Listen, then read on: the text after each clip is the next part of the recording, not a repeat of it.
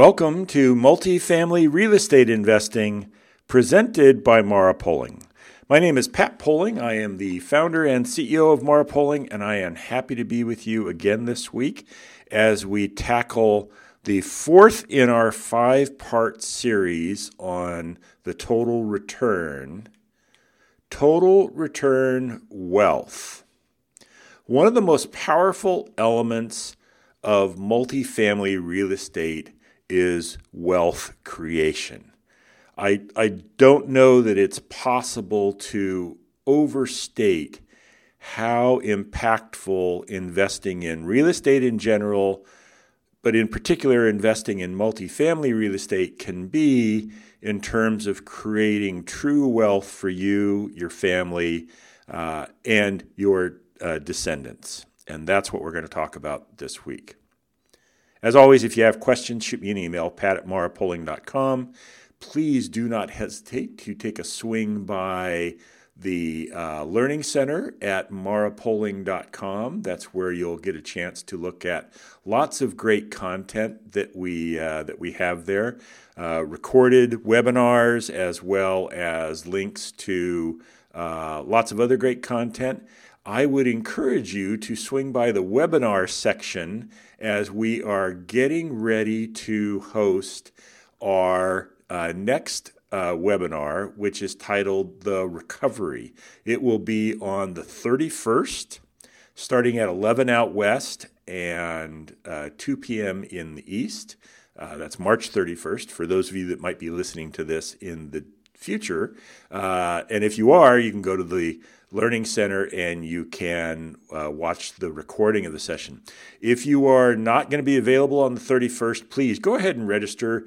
That will allow us to get you the recording and the other uh, content, the other packet of materials, and so on uh, very quickly following the session uh, before we even get a chance to put it up for uh, public consumption. So uh, please uh, look into that. And with that, let's uh, let's dive into this week's material. So I said this is the fourth of a five-part series. Uh, we are looking at the aspects of the total return, which can be used for uh, you to analyze potential investments in multifamily, whether it's with Mara Poling or another sponsor or something you might be doing on your own. And I think it's also a useful tool to use in terms of identifying where your strike zone is, if you will. What are the things that are really critical to you that you want to absolutely prioritize?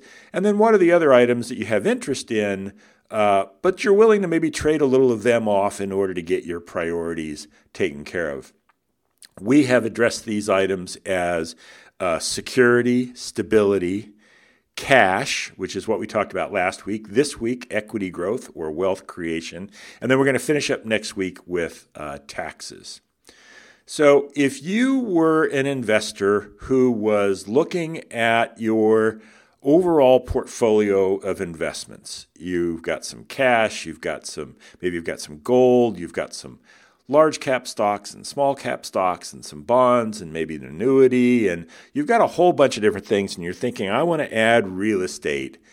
And the box I really want to check is I want to create some wealth. I want to, uh, in my retirement, have uh, some wealth available to myself so that I can do some amazing things, uh, whether it might be uh, travel uh, or taking care of friends and family or philanthropic work. Uh, and I want to leave wealth for my heirs. I want my children, my grandchildren, my great grandchildren. I want my great grandchildren to be able to go to college and, you know, a high end education today, right? So, a uh, an Ivy League school or you know Stanford out on the West Coast, Berkeley, you know whatever it is you might be talking about, you're talking about hundreds of thousands of dollars for these educations. It's not unreasonable to think that somewhere down the road, an amazing education like that might cost a million dollars. How on earth would anybody be able to afford to do that? Well, they'll do that because grandpa or great grandma put some money in real estate and did it intelligently. And so that's really a wonderful opportunity that we have by investing in real estate. And if that's what I want to maximize, if I want that to be my number one objective, then there's a couple of things that we'll talk about today that I think can allow you to do that. Let me start with unlike cash generation, wealth creation, I don't believe, requires as significant a trade off in terms of security and stability. In other words, the risk factors. You don't have to be overly risky with an investment to generate wealth. And the reason for that is wealth creation, because it's not, I need to be this much wealthier in a year, because it's a longer term activity. That longer term nature of the investment gives you the ability to also manage risk. So I think it's fairly reasonable to expect if you were trying to maximize the creation of wealth that you could do that in an environment where you really wouldn't have to give up much, if anything, in terms of security and stability. The trade off will be uh, cash. You're going to trade cash for the growth in equity. Uh, and you you may or may not have any tax impacts. We'll talk about that a little bit because uh, there's a couple of different tax strategies that can be uh, used uh, when you're looking at trying to generate wealth long term. So, uh, like I said, cash is nice, great to have, uh, and any investment you're going to make in multifamily is going to have a cash component. It's just the nature of the beast. Uh, but if we want to prioritize the growth in equity, some of the things we would do is one, we would look for an asset that has the ability for us to grow the net operating income.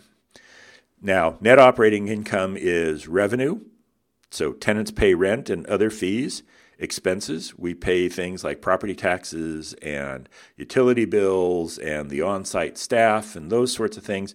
And we've got money left over. That money that's left over is net operating income.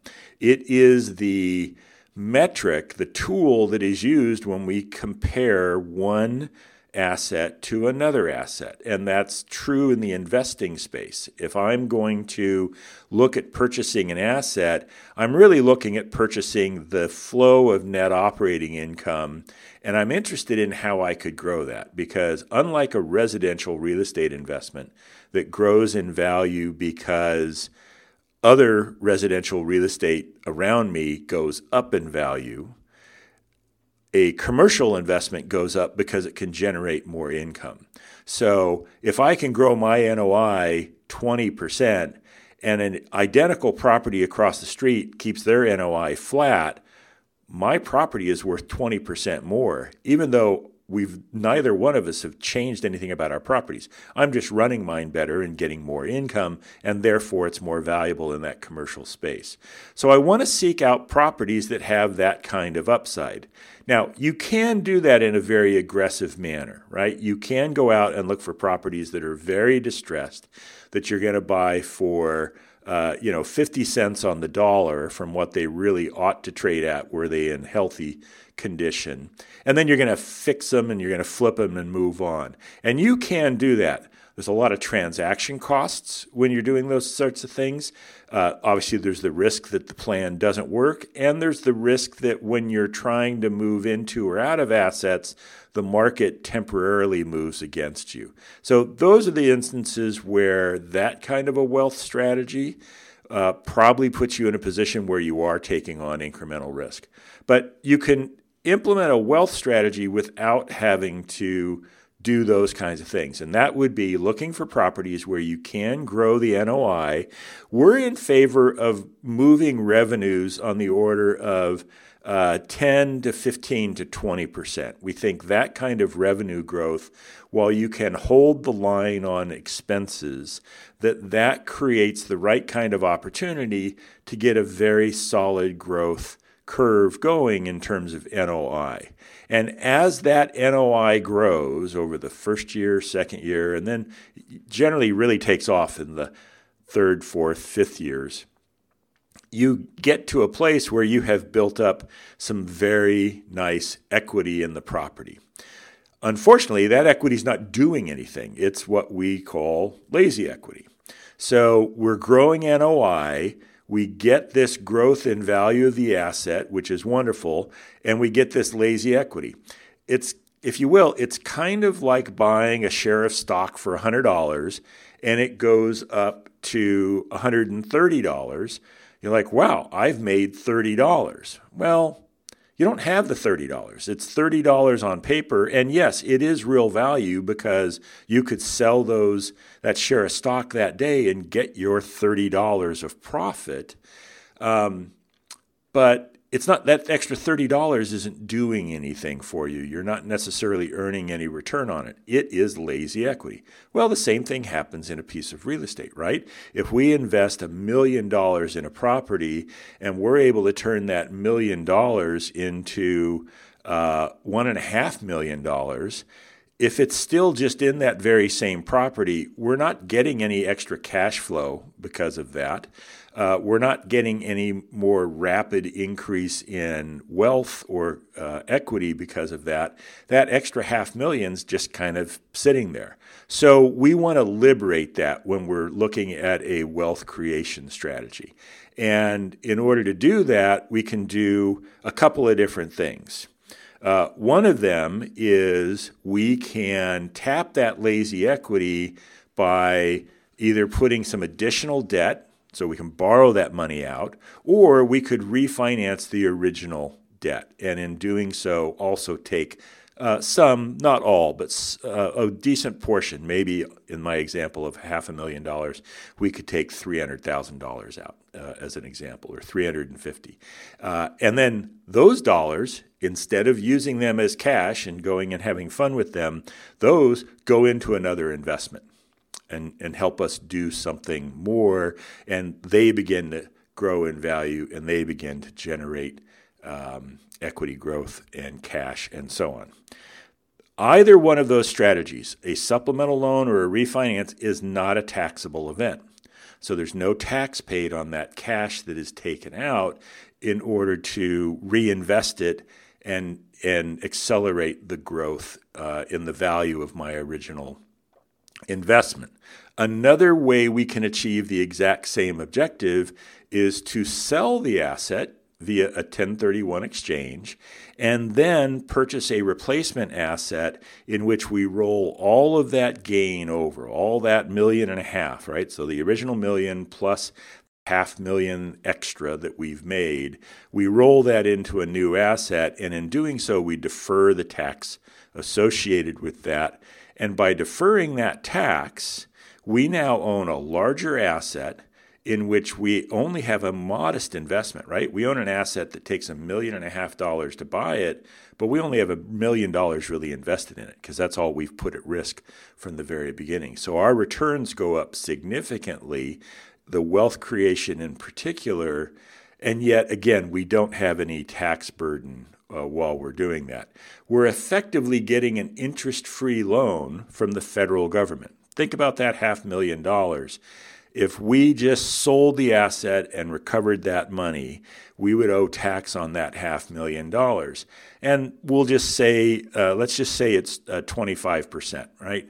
So 25% on a half a million dollars is 125,000. Well, we because we're deferring the tax, we aren't paying that 125. Someday it potentially gets paid down the road. But right now, we don't have to pay it, which means the federal government is basically loaning us $125,000 interest free. We will eventually pay it. Uh, as I said, with one exception, and that's the step up in basis exemption. But setting that aside, it will eventually get paid. It's a deferral, but we're getting to use that money. And that 125 allows us to uh, buy a larger asset to generate a higher return, and to um, and to generate more equity growth as we go forward. So finding properties where we can grow NOI and and do so in a very meaningful way, but again within in our minds some security and stability parameters. And then as we grow that NOI and the resultant value, looking how we can take that value out and get it to work so that we can grow even uh, faster and larger. Now, another way we can accelerate the equity side of this is, as I said, is to trade off some cash. So we can acquire assets and design their debt in such a way and their capital stacks in such a way in which we generate a very small amount of distributable cash. This would include things like maybe not having a loan that's an interest only loan. We might have an amortizing loan right away, meaning we wouldn't just pay interest, but we would pay principal as well. Generally, principal payments generate about a 3%, maybe 4% return on equity every year just by virtue of paying down the balance on the note. And again, if we're going to do a refinance or some supplemental debt down the road, paying that balance down puts us in a position where we potentially could access that uh, later on and saves us interest expense along the way because we have a principal balance that's declining. So that's a good thing. But we can also structure it so that the cash that's generated feeds back into the system to support some of the value add investments that we're making. So it might be something like the cash generated from the first quarter and the second quarter of operations goes in to be used to fund the improvements that are made maybe in the third quarter and the fourth quarter, or at least to partially fund some of those. That allows us to grow the NOI line because we're getting that extra rent from doing the value add work without putting additional capital into the system from that standpoint. So my original investment of a million dollars, I don't then have to come up with another couple hundred thousand on top of it to do some improvements. That million dollars takes care of it because the cash that's generated gets fed back into the system. So that's another tool we can use if we want to focus on the creation of wealth. There are limits on that, though. There's only so many improvements to be made at an asset. And at some point in time, we'll get to the place where, well, there's nothing else I can do with that cash. It's simply going to get generated. And while the cash flow is nice, on a million dollars, if you were seeing, say, an 8% cash return, that's $80,000 a year well, that's $80,000 a year. That's, uh, I don't even know what that is a month. It's less than $7,000 a month, $6,700 a month, something like that. There, I can't really go reinvest $6,700 a month in some other investment, right? I can't go buy another property and put $6,700 a month in. There's not a mechanism to do that. And that's one of the reasons why, when we can do a refinance um, or a supplemental loan and take a large chunk of cash out, take a half a million dollars out, that's something we could conceivably invest in another property that would allow us to get that wealth creation going. So, when we do these things, we can put ourselves in a position where we could see a doubling in the value of our original investment, something in the neighborhood of maybe five to seven years. So let's let's use seven years as an example. I think that's a pretty conservative number, but if you just looked at it that way, a one million dollar investment could, over the course of seven years, become a two million dollar investment. Okay, so we're seven years down the line, and we're at two million. Then we go seven more years, right? And we 1031 into a new asset and we keep the machine going. And now our original $1 million investment that doubled to two has now doubled to 4 million. And we go another seven years, so we're 21 years down the line, and our most recent $4 million investment has now become an $8 million investment. And let's say we go one more seven year cycle. So we're at 28 years. We'll even round up and call it 30 years. So in 30 years, we could take a million dollars and turn it into $16 million. Now, there'd probably be some tax exposure along the way and some taxes that need to be paid. And I think that's a fairly conservative estimate. I think it could be done in a shorter period of time, but essentially in what most folks would describe as a generation, right? Over in 30 years, uh, a million dollars could become $16 million. Uh, and if you're fortunate enough to be in a position where you have a million dollars to invest, that's a fairly significant increase in wealth. If you have $100,000 to invest and can find the right vehicles to invest in, again, whether it's a syndication with Mara Poling or like our total return fund or with another sponsor out there, where there is more of a focus on um, either a balanced return, as ours is, uh, or equity growth, uh, that you could do that. Now, the reason I mention our total return fund, and this is not a pitch for the fund, this is just some explanation of how this can work.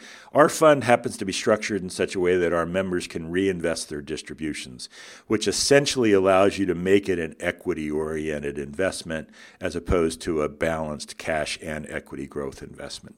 Uh, and many of our members, uh, in fact, uh, do that. So that's something to keep in mind when you're looking for uh, a sponsored investment passive investment, if you want to focus on equity growth, uh, you might inquire as to whether or not there is the ability to reinvest uh, distributions. But if you could do that, you could put $100,000 away, which, if you're an accredited investor, that's something in the neighborhood of maybe 10% or so of what your uh, total investable portfolio is.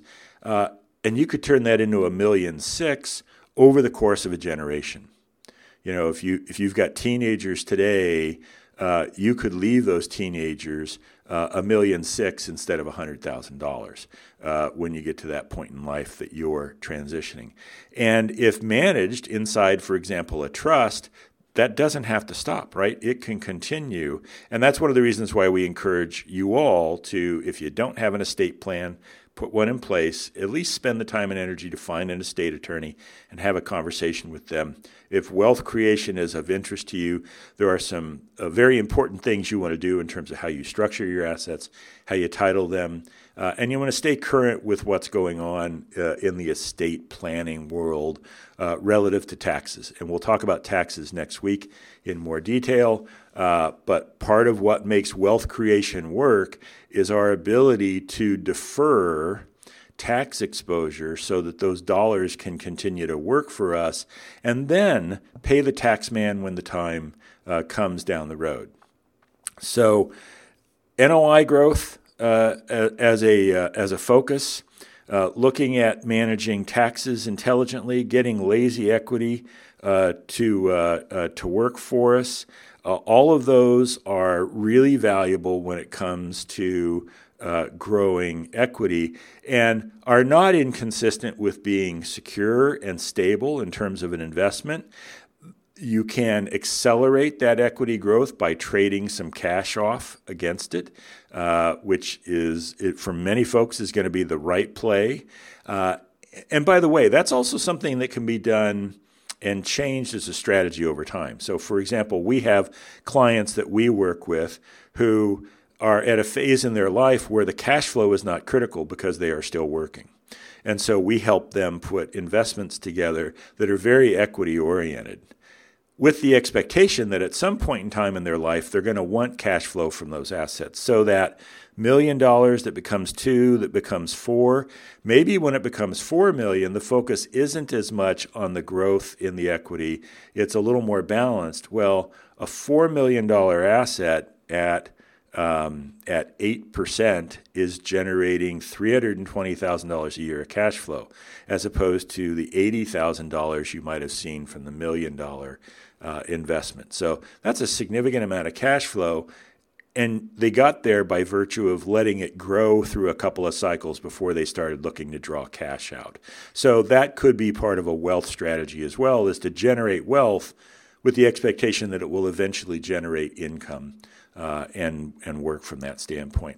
If you have questions about how you might put a plan together for yourself, and again, this is whether you're building your own portfolio or working with other sponsors, or if you happen to be one of our clients or are thinking about that, don't hesitate to reach out. I, I have this kind of conversation every week with a number of folks uh, giving them some ideas on simply how to do some of the thought work in terms of how to put this kind of a plan together. Uh, as you may be able to tell from today's session, I like every component in the total return. I, I think all of them are great, and I enjoy uh, being able to generate all of that for the folks that we work with. Wealth creation is really exciting, I think, because it's something you can do in real estate that you I just don't think you can do elsewhere. Uh, and a lot of that has to do with the fact that there are some tax benefits that allow us to, uh, to make all that work. And that's going to be next week's topic. So next week will be total return uh, taxes Uh, so please join us uh, for that. Don't forget to swing by uh, the Learning Center at marapoling.com, M A R A P O L I N G.com, and register for the uh, Recovery 2021 webinar coming up on the 31st. And I will look forward to seeing you next week on our next episode of Multifamily Real Estate Investing presented by Mara Poling.